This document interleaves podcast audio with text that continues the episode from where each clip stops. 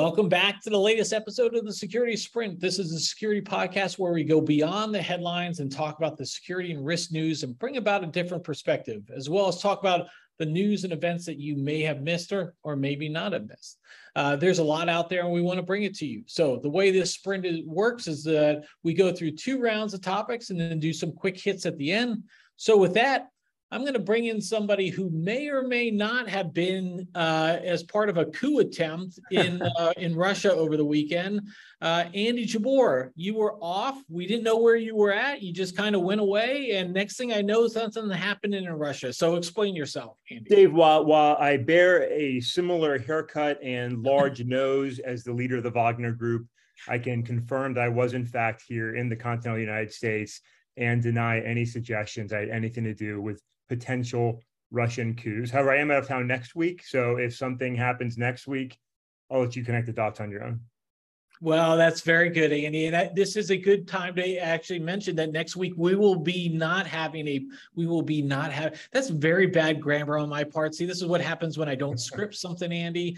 Um, even when I do script, I, I have bad grammar. But we will not have a podcast next week. We're going to take a well-deserved break, Andy. We've been going hard this whole year with the security sprint and all the other podcasts and work that Gate 15's been doing. So we want to just take a little bit of a break and celebrate the uh, the birth of the nation. So hey, the Fourth of July, David. I think next to Bastille Day, that's like one of your favorite holidays, right? Uh, uh very close to Bastille Day, but you're not quite there yet. So uh, we will get there. But Andy, this is a sprint. We got to get through some topics. Let's, Let's go. Rounds. I'm here. I'm ready. Oh, Okay, Andy, I, you know, look, I know you're unfamiliar with some of the stuff going on.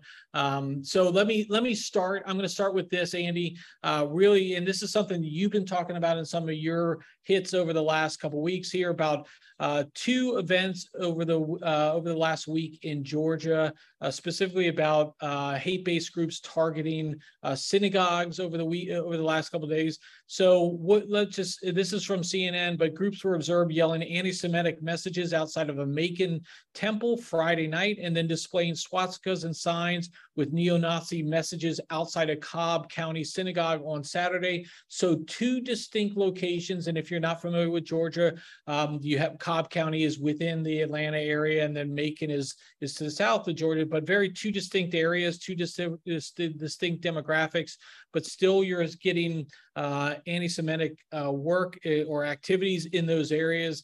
Uh, the flyers were also discovered in at least one central Georgia community or anti-Semitic flyer flyers were also discovered in another uh, central Georgia community. And, and really, this is just a continuation of a lot of things that we've been seeing over the last couple weeks.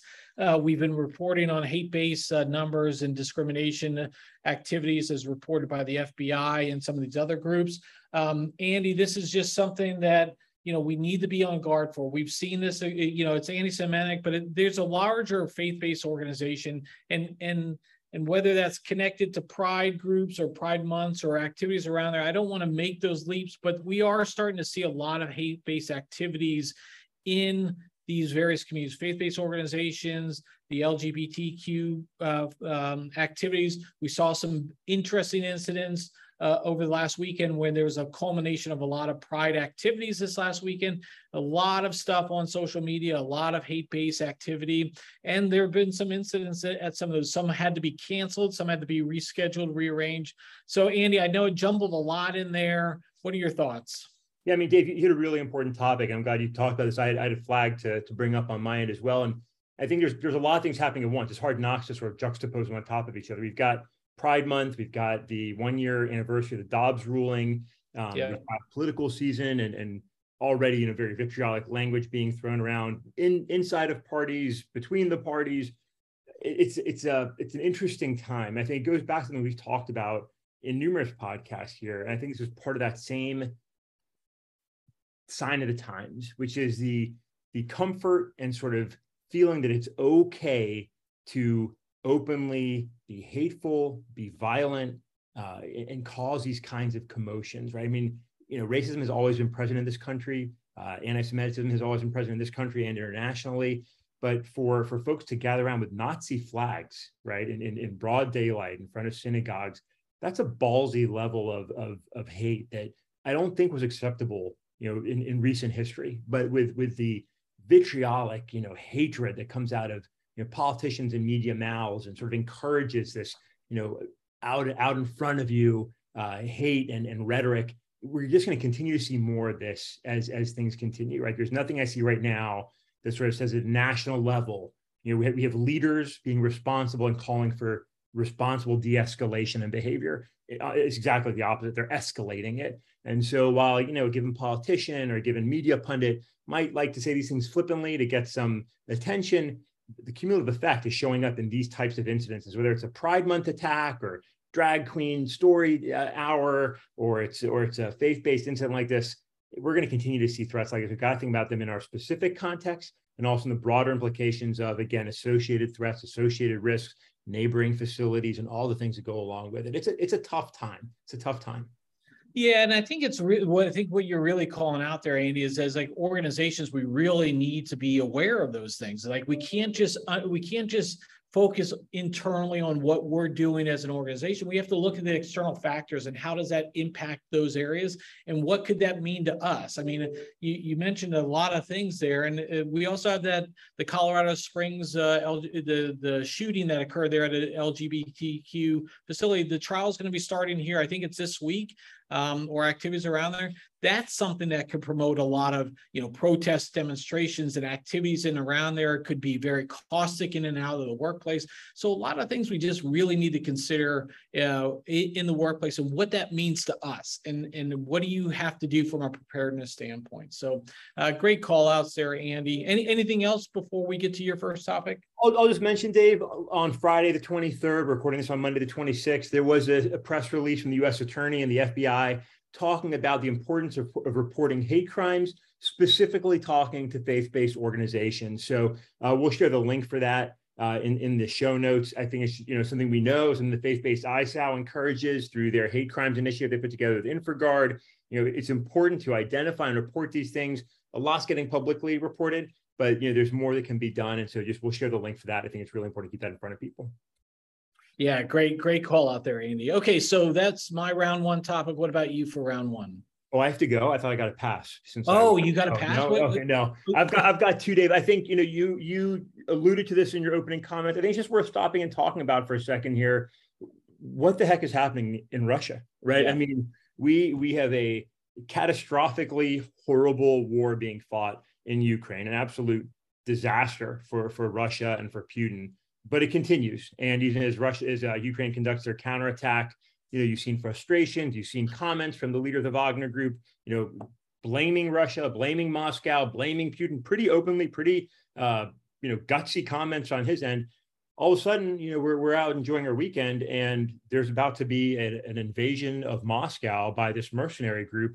And then suddenly there isn't. It was a very crazy 24 hours ish. You know, you could you could draw it out a little bit longer than that, really, right? But but I mean, it was a very crazy little period of time there, and and so here we are now, and Ukraine is still conducting their counteroffensive. Russia's making some you know saber rattling, I think, to maintain strength and presence in Moscow. Wagner Group leader Prigozhin is on his way, I think, to uh, Belarus. We think, right? And so kind of crazy. And so I, I, don't think anybody listening to this podcast is unaware of, of what's happened. So I'm just going to ask Dave, what do you think this means? Like, what does this mean? Greater, greater you know, Ukraine Russia environment you, you know when you look at the winners and losers of this coup if you can look at it that way i mean if we were to like do some like draft evaluation who the winners and losers here look at this coup. Like look at what happened with the wagner group there what they were doing and all of a sudden they turn around and then they're being penalized you know? The leader is now going outside of the country is no longer being part of that. The the, the wagner group is now being effectively conscripted into the russian military. You know uh, like what happened here? It's very confusing to me. I don't understand a lot of it, and it will take a little bit of time to play out. But what I do know is this: is as the you know the bear gets pushed back into the corner, he comes out with claws uh, raised and, and come out fighting. And I think this is a very dangerous time Uh, again, I don't want to overinflate the risk as if we haven't been at war. There hasn't been a war in Ukraine since, uh, you know, uh, going on a year and a half now. But the reality is this, is that, you know, we do have to be very on guard for the effects of what Russia can do from a cybersecurity perspective and the impacts that they can have on on our critical infrastructure and facilities as a result of what's happening. It is not going well for them. They can put on, you know, the lipstick if they want to, put that lipstick on a pig if they want to, but it's not going well. And and what does that mean as a result? Is that going to be uh, effects regionally, or is that going to be effects uh, internationally? And I think that's going to be very important. But uh, as to what I know and what I, you know, can speak to intelligently, you know i'm not very intelligent in the first place so I, I, don't know if that's um if i have a good guess because this is a very confusing situation in general i think. It, it is and, and and putin is very unpredictable. I remember talking to a colleague before like right before the russian invasion. I think it was like the, the week you know thursday friday before and was asked you know uh, you know no kidding what's your assessment? Like I, I don't think he invades. And then like i woke up the next morning and I, I, I, slacked back to my my colleague and I was like, okay, I done my face because it happened, right? Putin, yeah, Putin is yeah. hard to understand and predict. And you look what's going on right now. On one hand, you say, okay, potentially a great opportunity here just for him to pull back and say, okay, things have not gone well. I'm going to do things differently. Try and redeem, you know, credibility in some way, and and and get the best out of it he can, given just the way it's all gone so badly. I don't think there's any way that he does that, though. I think you yeah. you, you said it right. I think he's already having a hard time in Ukraine. The three day, you know, excursions become a year and a half long disaster. Uh, now there's a, you know a potential coup. A lot of a lot of uh, questioning of his leadership, of his of his choices. I think he has to strike back. I think that's sort of the only response that he will will give, and that's concerning because I don't know what that exactly would be. I think for you know, those with interests in Russia and around Russia and Ukraine, it's a sensitive time. I think if you still have people on the ground, you've really got to be thinking about their well-being and you know security action, potential preparation for evacuation. If it came to that, we just don't know where he's going to go, and, and so it's it's a it's a very confusing time. I will say this: the U.S. administration had very good intel leading up to Putin's invasion. And I would say if the intel community comes out with statements of what they anticipate Russia doing militarily or otherwise, I would I would give that credence and listen to it and take it as as it's told. You know, so that that's hard right now. Again, we saw a lot of politicization of uh, what happened this weekend, right? A lot of red blue commentary. So it's going to be hard. But I think I would definitely give the benefit of the doubt to the experts in the government right now if intel is released on what they see Russia doing. I think it's really uh, as much because they'll also say it was it's definitely a, a, personal hit to Putin. You know, macho Putin, um, also macho Robert F. Kennedy Jr uh, doing incline bench presses with his shirt off. I mean, with his shirt off. Yeah, that was that was insane to watch. It was it was it was just like watching Putin propaganda. So anyway, I'm I'm getting lost here, Dave. I know we have a lot of time. I'll pass the ball back to you. Okay. All right. We don't have a lot of time, Andy. We're really tight. This is a sprint for crying out loud. Let's get into round two, Andy. And I am the weatherman. So I, of course, am going to bring up some weather topics because it's really top of mind on a lot of different areas. Andy, you look across the United States, look across the, the globe, and you'll see a lot of severe weather events ongoing. I know in Charlotte, the area here, over much of better part of the last week, we've been under a lot of rain and activity that's been moving up uh, up your way through a lot of that. We also have severe heat in many of these areas. Um, I, I know we had really positive conditions over the winter for a lot of drought stricken areas, but that heat is coming back now and is really having an impact. I want to call out two specific incidents. And again, there's this is a, in within a number of incidents in general, but um, uh, two men were killed uh, in Big Bend National Park in 119 degree heat. That was last Friday. And I also want to call out that a new study uh, published uh, in April by the University of Cambridge said heat waves in India are putting unpredicted or unprecedented burdens on India's agriculture, economy, and public health systems.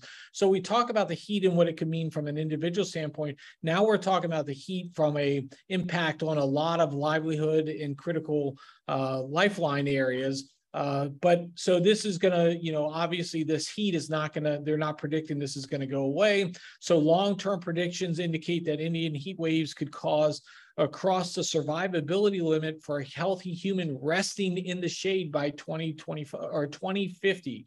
I know that seems like a far away there, but we got to get there eventually, and it's going to get hotter and hotter as the productions but again, this is what, you know, we, we see a lot of this, Andy. We've seen this through the severe weather storms when they're going from Tornado Alley of the Midwest down to the south part of town. We've seen hurricane activities. Now, it doesn't look like it's going to be that as bad in recent years, but but we're seeing a lot of these weather related events cause tremendous amount of impacts and even if they are a short term incident the, the likelihood is increasing over time. It used to be one in 50 year events. Now it's one in 25 year events. They're talking about in this in this study, they're talking about um, one in 10 year events. And, and that's, a, you know, we're talking billions of dollars. Look at Superstorm Sandy. Look at some of these uh, heavy flooding events that have occurred uh, as parts of, you know, we think about the coastal impacts of hurricanes, but really a lot of the damage is done from the, the inland impacts, the flooding, the surges, the,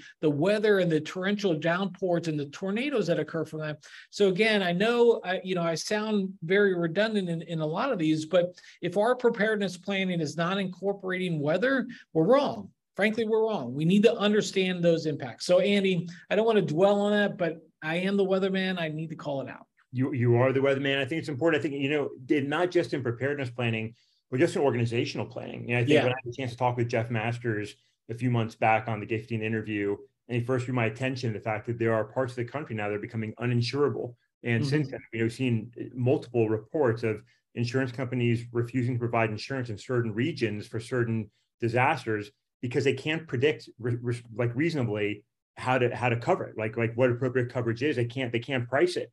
And that creates a problem, right? So if you're looking to build new facilities or move your headquarters into an area that is not going to be insurable, that's a significant business risk, right? And so that's got now got economic impacts for those areas. There, there's a lot of things that go into this. So, you know, we, again, we get so caught up into the divisiveness of, you know, climate change or not climate change. Just deal with the reality at hand. There are extreme weather events. There are increasing extreme weather events of some types in some areas that is becoming problematic at multiple levels and business leaders need to be responsible and start thinking through what does it mean for me for my people for the economies of where i'm currently operating where i may be operating. There's a lot to think about. So it's preparedness it's resilience there's also just basic bottom line business decision making. There's, there's a lot going on here and leaders need to think about it yeah, 100% right. And you're referring to recently California, uh, some insurance companies in California are no longer providing fire insurance. I mean, the, the droughts have been so bad there, the, the fire wildfires have been so bad there that they're just not insuring it. It's, we have similar things in Florida with flood insurance in, in some of those areas. So, yeah, for 100% right on point there, Andy. Okay, what about you for topic number two, round two for you, Andy? Dave, thanks. I want to go back to another, I think, news story that I think is interesting. And I'm going to go to reporting here by Mark Pomerleau Friday in Defense Scoop. I'm just going to read from his article. The title is uh, the article is Senate Armed Services Committee directs independent assessment for creating a cyber force. So just years after the creation of Space Force, which you know uh, was mocked and joked about in some circles, but you know is, is a very real and very important uh, part of our national defense. I'm just going to read the first few lines here from Mark's report. The Senate Armed Services Committee is proposing an outside assessment regarding an independent military cyber service akin to the Army, Navy, Air Force, Marine Corps, and Space Force. According to a summary of the fiscal 2024 National Defense Authorization Act released by the committee, which it finalized yesterday, being Thursday, the provision directs an independent assessment of creating a cyber force or further evolving the existing force development and management model. There was a briefing provided. Uh, the full language has not yet been released. Oh, there's a different things you can see to talk about it. I think it's really interesting, Dave, right? As we look at our you know military forces, the the focus of the Army, the Navy, the Air Force, and the Marines, we we kind of felt like we had it down there, right? The Coast Guard moved to Homeland Security, different focus, different mission. We created Space Force, the space domain, but here we are at a time when you know cybersecurity and interconnectedness of network infrastructure, network attacks, and physical effects, the blended threat environment we've been talking about for six years, you know, here at Gate 15 and on these podcasts is very, very real, right? With threats to infrastructure and, and, and, and well beyond. So I think it's a great conversation to be having. I think it's a responsible conversation to be having.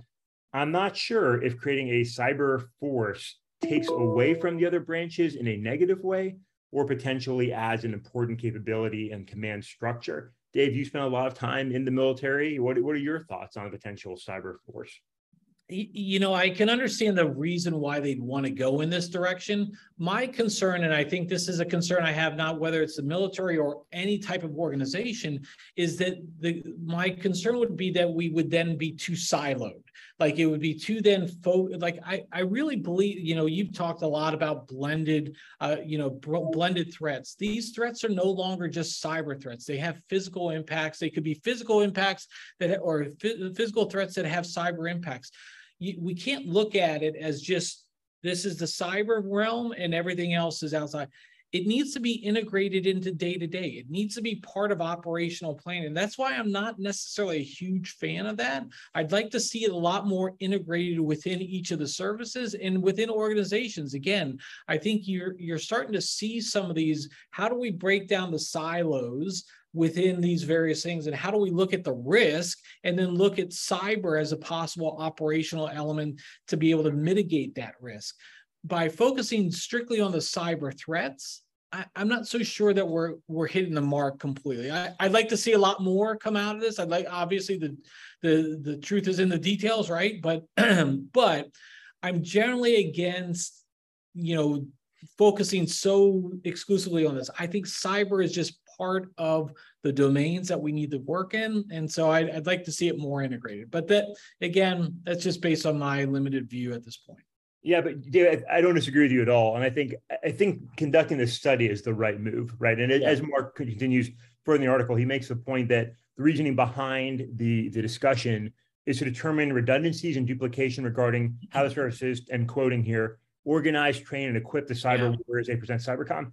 And you know, the military is huge. There's a lot of redundancy that becomes a very expensive issue, right? So while I, I'm with you, you know, I hate silos, but I also hate inefficiency. And so I think the fact that we're commissioning this study and trying to investigate like what's the opportunity for improvement here, be it to improve current processes and structures or to consider a separate, you know, cyber force altogether.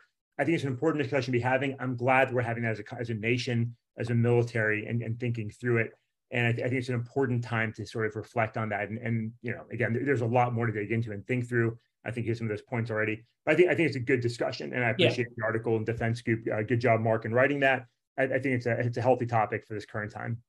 Yeah, it definitely needs that. That study is really going to be important. So, um, okay, Andy, we've been through our two rounds. Uh, we're going to go into the quick hits. I don't have anything, Andy, because I kind of merged some of my quick hits into our discussion points today, talking about Pride activities and Pride facilities. I know we're at the end of Pride Month, but we did see some very interesting developments during the month. The NHL did make a decision about some of their future Pride activities. I don't know what that's going to mean long term and, and, the consequences of, of some of those activities, but I did I, I'm very confused right now with the environment and the awareness. So I'm going to have to take some time and look at what we saw during this last month and come back with some additional analysis. It is very interesting to see. It's almost like the pendulum is switching back to a little bit more like this anti-pride activities and and I'm not sure that's a that's a great spot right now for a lot of places. So Andy, that's all I wanted to call out on my um, on my quick hit. What about you? What do, what do you got on quick hits? David, I've got too much in quick hits. So we'll, of course you do. Of links on on pride activities, on faith based issues. Um, there, there's a whole lot, and we'll share we'll share those links, folks, and dig into them. And again, if you're not subscribing to our daily Sun, please subscribe, check it out. It will also be taking a break next week as we celebrate the fourth. But just highlight a couple things. So, of course, of course, of course, more ransomware updates. Won't get into those last week. In total, 11 new known exploited vulnerabilities added to CISA's KEV catalog. Check those out. Make sure you're thinking through those. New NSA release on mitigating Black Lotus uh, cybersecurity concerns. New guidance from the UK on uh, risk management for cybersecurity. Good topics there. There's one a couple a couple of things. They've one, and we talk about the increasing comfort of using violence and threats there's a good article in the Wall Street Journal about bomb threats to a host of retail establishments around the country um, worth noting. Uh, a good article in the Colorado Sun talking about things happening at the National Cybersecurity Center, mentioning our friends at the Space ISAC, a great organization covering a very important uh, sector, as we sort of talked just a moment ago. uh, just two last notes. One, uh, the Hajj is getting ready to go underway in Saudi Arabia. Post COVID, now over 2 million folks expected. Significant security challenge around that. Of course, a big annual event. Now, in the not that COVID's gone, but in a different time, um, expect to be a huge turnout for that. And the last one, in case you missed it, the Office of the Director of National Intelligence released a report on the origins of the COVID pandemic. Long story short, the intel community generally assesses that it started through some natural occurrence, but there's a lot of uncertainty about exactly how it originated. Now, we've got some bullets in today's Gate 15 Sun. You can grab the report and we'll share the link and those bullets in the show notes. A lot to cover. Thanks for rushing through the sprint with us, Dave. Thanks for letting me back. I'll miss you next week and I'll miss you the week after, but the show must go on. So I, I wish you well. I look forward to returning to the sprint with you in mid July. It must go on, Andy. And unfortunately, I can't be uh, behind any of your uh, illicit activities that you may or may not do away from this podcast. So, Andy, great points. I do want to wish everybody a healthy and safe uh, coming up upcoming holiday as you choose to celebrate the uh, the Fourth of July period of time. Um, and I also want to be able to say. Uh, also, just as a reminder, we did have a significant incident last 4th of July um, and I, I, do think that is going to be important as, as you're preparing your festivities and you're preparing whether it's in your neighborhood, whether it's in your community or larger than that, please make sure you're putting in that extra precautions. You're doing your extra checks. And, and if you think it can't happen in a certain way or, or a certain way, double check and make sure you're, you're positive on that. And so uh, with that, Andy, great having you back. Even if I'll miss you the next couple weeks, we are off next week. And then uh, we'll get back together. But uh, I also encourage you to listen to the other Gate 15 podcasts. Uh, uh, podcast. We have your interview. You really that was released yesterday. Uh, so check out the Gate 15 interview. We had the Nerd Out uh, Nerd Out uh, podcast, which was released last week, and then we also have the upcoming Risk Roundtable. So we've got a lot of stuff going, Andy. A lot of activities. So be safe, everyone. Hope you have a great uh, upcoming holiday. And with that, I will bid you adieu.